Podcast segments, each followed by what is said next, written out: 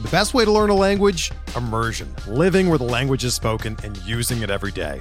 But if that's not in the cards this year, you can still learn a language the second best way, and that's with Babbel. Be a better you in 2024 with Babbel, the science-backed language learning app that actually works. Don't pay hundreds of dollars for private tutors or waste hours on apps that don't really help you speak the language. Babbel's quick 10-minute lessons are handcrafted by over 200 language experts and help you start speaking a new language in as little as 3 weeks. Babbel's designed by real people for real conversations, and their tips and tools are approachable, accessible, rooted in real-life situations and delivered with conversation-based teaching so you're ready to practice what you've learned in the real world. Here's a special limited time deal for our listeners. Right now, get up to 60% off your Babbel subscription at babbel.com slash bluewire. That's 60% off at babbel.com slash bluewire, spelled B-A-B-B-E-L dot com slash bluewire. Rules and restrictions apply. There's no crying in baseball! No crying! And this game's underway. Into the windup in his first offering, just a bit outside. Here's a drive in a deep left field by Castellanos. It will be a home run. Oh my Sends God! deep to right field, way up there. Oh my! And look who's coming up. You talk about a roll of the dice. This is it. Down goes Anderson! Here's the payoff pitch. Happy Friday, everybody. Welcome in to Payoff Pitch, Action Network's MLB betting podcast. Your host, Brendan Glasheen, joined on this Friday by Anthony Dabbundo and Charlie DiSturco. This is the normal Friday crew. It's been a while since we've all been together. Uh, we are here for the podcast Mondays, Tuesdays, and Fridays during the season. Please rate, review, and subscribe if you are tuned in wherever you get your podcasts. Also, if you're watching on the Action Network YouTube page, we realize we have some video people as well. Uh, please like the video if you are so inclined, and also subscribe to our Action Network YouTube page. Plenty of content coming over there, not just baseball, but uh, we're in the world of football uh, these days as well college football, NFL. So please get over there. Uh, 15 game slate. We got to dive into a bunch. I want to hit a couple things at the end, possibly. Blake Snell, his outing on Wednesday, what that means for Justin Steele, who we will get to in some capacity in this podcast. And I'd like to spend a quick uh, 30 seconds, maybe later at the end of the show, to uh, uh, Barry Bloom, who is now gone uh, from Boston.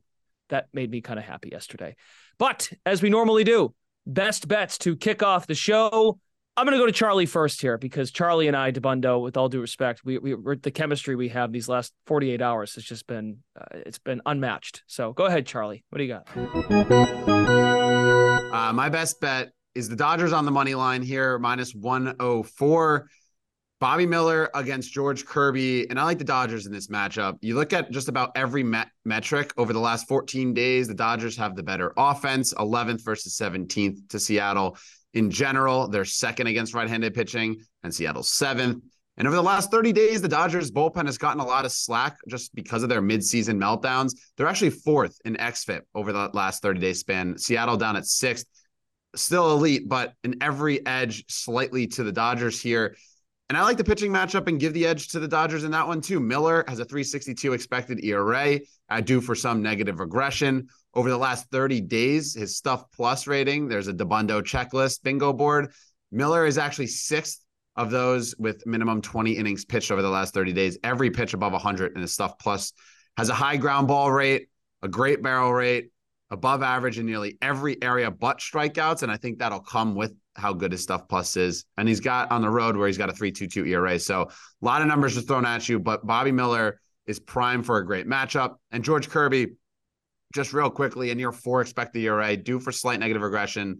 Doesn't strike out that many batters or get swings and misses. This has been his issue all season long. I love Kirby. I still think he's going to be a great pitcher in this matchup. I just think the Dodgers should be favored. The Mariners had their hot streak earlier, about you know three four weeks ago. They're kind of coming back down the earth, and this is a perfect time to buy low on the Dodgers at a near pick 'em. Bundo, you want to weigh in on this because we talked about the Mariners earlier earlier in the week. You're down on them to make the playoffs. It's no knock necessarily on Kirby and their top of the rotation, but any thoughts on this pick by Charlie? Yeah, you know, both guys love to pound the zone, uh, and both guys are in the zone a lot. But Uh, when you look at their zone contact rates, uh, Miller's much better at missing bats in the zone, and that comes from the better stuff. You look at zone contact and swinging strike rate. Uh, Miller does have an edge over Kirby in that, and generally speaking, you know these are two pretty patient offenses. But the Dodgers uh, are clearly head and shoulders above what the Mariners can offer. It is interesting to see how uh, Scott Servais manages Mr. Kirby after his uh, outburst last week about pitching too far into the game. And, and look, it is borne out by the numbers. Um, Kirby has not been good third time through the order. Uh, first plate appearance against George Kirby, 666 OPS. Second, 582. Third time through the order, 816. So, you know, I think that comes from, you know, him not having overpowering stuff is that as much as he's a command artist, and I love that about him, uh, he doesn't, you know, once you see him a couple times, you sit on that stuff and you can get, you know, jump him a little bit.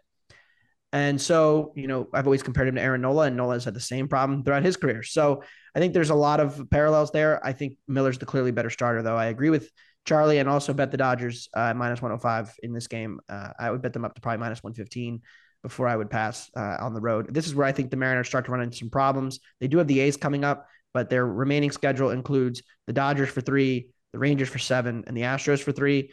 Uh, it's going to be a really tough run in, even though now the Rangers won't have Scherzer.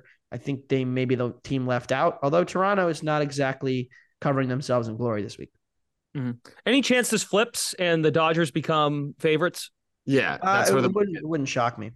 That's where the market's heading. It's heading. It's heading toward LA. It, it, it, you can see some of the books starting to move to the minus 110, 115 range. There's still that minus 105 out there, which is obviously always better to have that CLV and the better number. But yeah, I would like Dabbundo said, I'd back to minus 115, even minus 120. I think this is a nice smash spot for the Dodgers to bounce back. Okay, Dabbundo, best bet. What do you got for this uh, full slate tonight? Yeah, let's go to the American League East, where the Rays are quietly closing in. They're only one game back, two in the loss column behind the Orioles. They will face the Orioles all weekend, three game series or four game series. They won the first game uh, last night. The third, you know, this weekend they'll play. They have a chance to take first place, maybe even claim a tiebreaker over the Orioles. And look, when the Orioles traded for Jack Flaherty at the trade deadline. I think everybody kind of was intrigued by that because the, the Orioles have had a lot of success with their pitching development uh, in the last few years, finding guys from within and developing and tweaking people and and kind of getting the best out of uh, you know not great heralded name. Somebody like a Kyle Bradish who did not come in with a you know a high pedigree guy. They got him in the Dylan Bundy trade. Uh, you know, developing guys like Tyler Wells. So they've done a really nice job in their pitching development. And so people said, well, maybe this will work for Flaherty. And his first start, he was juiced up. He was throwing harder than he has all year. Uh, and he threw a dominant outing against the Blue Jays. Six innings, one run, eight strikeouts, two walks. Next outing against Houston. Again, fastball velocity ticked up. Five innings, three runs, but eight strikeouts, two walks. It was it was pretty encouraging performance. Gave up a a homer, but was fine otherwise. And we have now seen the wheels come off, and and, and this has not continued for him. His success has not really been uh, particularly good. He, he got rocked against the Padres, couldn't throw a strike, struggled against the Rockies, struggled against the Diamondbacks, and struggled against the Red Sox his last time out. So I think uh, as you've seen the velocity tick down, we kind of know what Flaherty is. When he's not throwing that hard, he has very hittable fastball stuff, a decent slider, very average to below average command. And he's, you know, a full run worse in every projection system compared to Zach Eflin, who's going to pitch for the Rays tonight. And I know the Orioles had the better lineup. I know that Pete Fairbanks has pitched four out of the last six days. So, you know, there's the potential for uh, some, you know, rest for him. Robert Stephenson has pitched two straight days, although he only pitched to one batter two days ago. So I imagine he's going to be available at the back end of this Tampa bullpen. I see an advantage for Tampa overall in the bullpens now with with Bautista down. I think they have the better bullpen. And Zach Eflin, you know, has once again uh, put together an incredible season with elite command, and he's just not going to give away free passes. And so I think the difference between him and Flaherty is pretty stark. And uh, you know, the market uh, projections on him are kind of you know like three five, three seven, three nine. You can make a strong case, and I'd agree with it that he's actually better than that, and he's pitching at a just below elite level. Uh, three one xERA this year, strikeout minus walk rate highest of his career. So you know all of that trending in the right direction for Eflin, uh, and and I'm you know a full believer in in him uh, in this in this spot. So I like to raise minus 120. Right. You can find 120 out there. There's some 130s. The market's moved toward Tampa overnight. Uh, there are some rogue bad numbers sitting out there though. Okay, shop around as we always encourage. Okay, fade the public. Let's figure it out. Uh, if we're going to do that today, Chicago Cubs and their Cy Young contender. Maybe not so much anymore after Blake Snell shoved on Wednesday.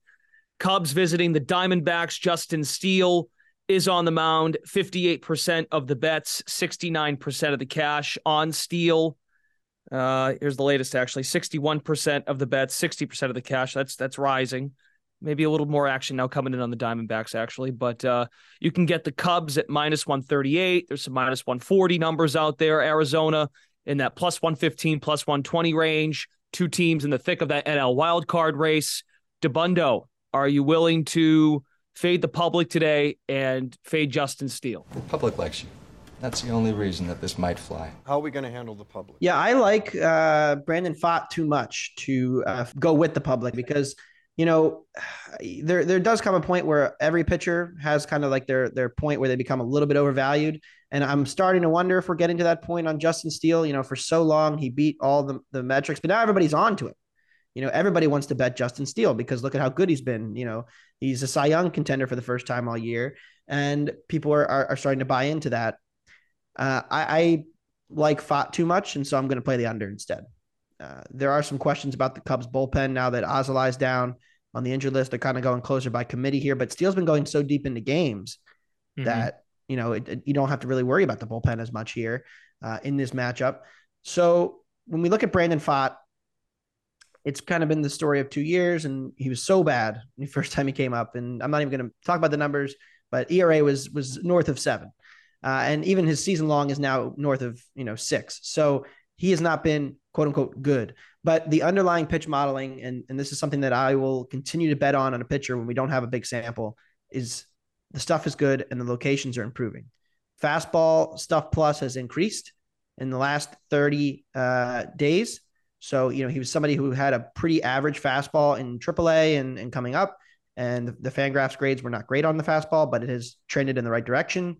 He's been throwing a little bit of a more of a sinker, is trying to uh, keep the ball in the yard. And then the slider sweeper has been really good and grades out really well. 120 stuff plus on the slider, curveball's good.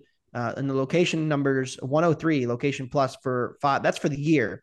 Uh, and it's actually been better in, in the last two months. So Pfaadt, uh, somebody I'm going to continue to bet on despite uh, in the face of pretty mediocre numbers. You know, we were just talking off air about Reese Olson, somebody who had gotten bombed a bunch of times. And I was like, well, I swear he's good. Like, you know, he's going to come around. And they have another guy on this staff in uh, in Ryne Nelson that has not really come around despite good stuff numbers. But I'm I'm still a believer in Pfaadt, and the sample is still too small for me to give up on him. So uh, the strikeout minus walk numbers are, are, decent for him too. It's just been the homers.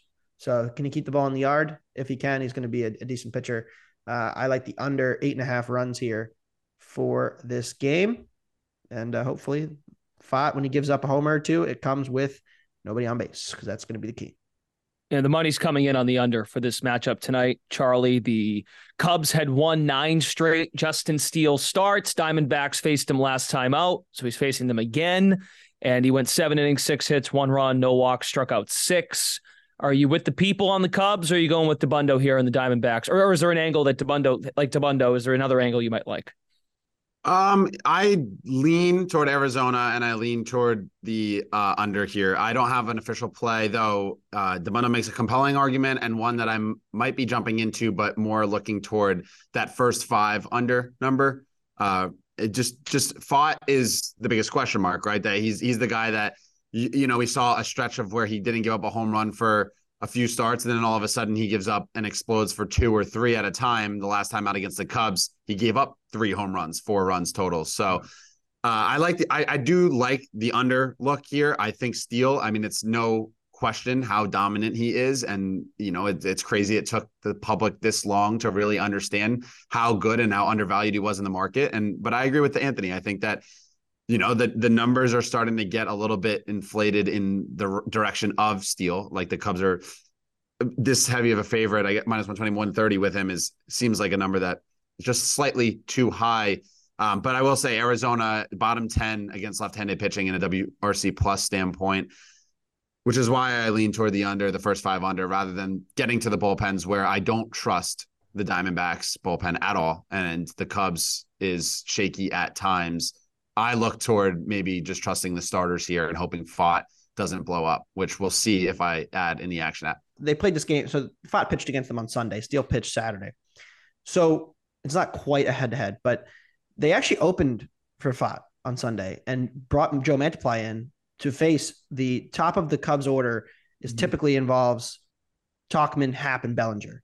And that's Tauchman's lefty, Bellinger's a lefty. Happ hits better from the left side, so you want to face a lefty against him, make him hit righty. Uh, they actually opened with Mantiply for the first, uh, you know, two innings, uh, and then went to um, Pfaadt behind him. So I'm kind of interested on that approach. It didn't work. He gave up a he gave up a run and a couple of hits, and they were behind. And then Pfaadt came in and, and didn't really look great.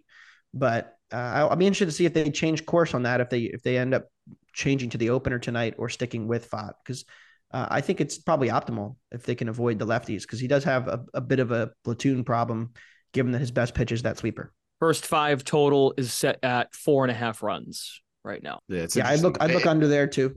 Yeah, Same, you know. especially if they if they go with Mantiply off the top or a lefty, that would be a decent look going toward that first five under because then you only get a couple innings of Pfaadt where the, where the biggest issue is his home run problems, which can get out of hand at times. Okay, we got to do our jobs here really quick. You can answer in one sentence and we'll move on. Is the NL Cy Young race over? No. Yes. Oh, okay. I mean, Blake Snell still has a couple starts left. Mm-hmm. He, he, could implode. I don't think it's going to happen, but I, I think I need to start. He, I need to start. Tanner Tanner McGrath's been doing a Twitter campaign for Blake Snell. I, I had to block him the other day um, because he was he was he was just retweeting everything about how good Blake Snell is. But uh, yeah, you know, I, am a, I'm a big believer that individual awards should be uh, based on team accomplishments. Uh, not actually, but I'm, I'm going to say that uh, because the Cubs. I mean, look at how good they are compared to the shitty Padres. So you know what? It should be Justin Steele's award. If Blake Snell was so good, he would have inspired his teammates to play better that, in close games. He, he says that as he says Ohtani's a lock for the MVP, but the Angels are a sub 500 team. Oh, of course. Absolutely well. disastrous, despite good job, an elite pitcher, I mean, hitter. good job, Charlie. Good job. Thank you. Yeah, Corey Seager. Nah, I'm entirely trolling. I know, I know, but I'm saying Corey Seager for MVP if that's the metric. okay, for context, Blake Snell pitcher, minus... pitcher wins. Who has more wins, Blake Snell or or uh, I don't actually know. I couldn't. Steele has 16 wins. Yeah, 16. No way. I don't even think the Padres have 16 wins. Oh, Blake Snell only has Blake Snell only has 14. So therefore, uh, Justin Steele winner. I would I would take him for Cy Young. Notice I said one sentence and it went back and forth. Um, that's okay. I kind of set them up for that. Blake Snell minus 350, Justin Steele plus 260 uh, is where we sit entering Steele start for tonight. Payoff pitch is presented by BetMGM. Use the bonus code ACTION when signing up to get up to $1,500 paid back in bonus bets if your first bet loses. For new users in Arizona, Colorado, Illinois, Indiana, Iowa, Louisiana, Maryland, Massachusetts, Michigan, New Jersey, Ohio, Pennsylvania, Tennessee, Virginia, West Virginia, and Wyoming. Terms and conditions apply. Must be 21 or older. Gambling problem? Call 1 800 Gambler. Underdog for Friday. Charlie, where are we looking? Where's my dog? Uh-huh. Where's my dog? Where's my dog? Yeah, so this is uh, an angle that I like to take here, and it's fading teams after clinching their division spot. So, with that, keeping that in mind, I'm going with the Marlins here. I'm just playing it small to start. Uh, I got plus 165. I think the best number out there is 155 right now. Still cool with that. Uh, and I'm waiting to see the Braves line up all together before potentially upgrading to a full unit. But typically, teams celebrate hard after a win. Obviously, the Braves had a day off yesterday, so it wasn't. It's not you know the best process of just you know they, they probably celebrated hungover last yesterday. They have that day off to kind of recuperate for today. But keeping that in mind, the Marlins are fighting for a playoff spot, and they have all the motivation in the world. It's hard to cap motivation, especially in baseball, right? That's it seems like in basketball and in football, it's easier to handicap because you know less players and and or I guess less players in basketball and, and football, it's kind of easier to handicap motivation there. But in baseball, this is I think a prime spot for the Marlins to come out to come out hot and to take on the Braves, who really, frankly, probably don't care that much about the rest of the season right now. Cueto's on the mound, 4.81 expected ERA. His ERA is up at above six. I rarely ever advocate to bet Johnny Cueto. If you've seen any of my bets over this season, I've faded him plenty of times. But look at his numbers; they're actually a little bit better than Bryce Elder in some areas that uh, I value a little bit highly. Uh, extremely high chase rate and a 37% hard hit rate is above average. His biggest issue, though, is barrel rate. And, and, and, while he limits hard hit rate for the majority of the time, he does give up a lot of homers. And that's where he gets beaten 10 home runs over his last six starts because he gives up a lot of fly balls. But again, if the if the Braves sit out Acuna or Olson, then I think that there's a great chance that the Marlins are going to be more than live here. Elder on the mound. We've talked about him all season long. He's a nibbler. He somehow is able to just escape negative regression. His xERA nearly a run higher than actual, despite having a low strikeout rate. He just benefits from generating a lot of swings out of the zone and uh, having a high ground ball rate to get out of those double plays. But he ranks lower than Cueto in expected batting average and hard hit rate.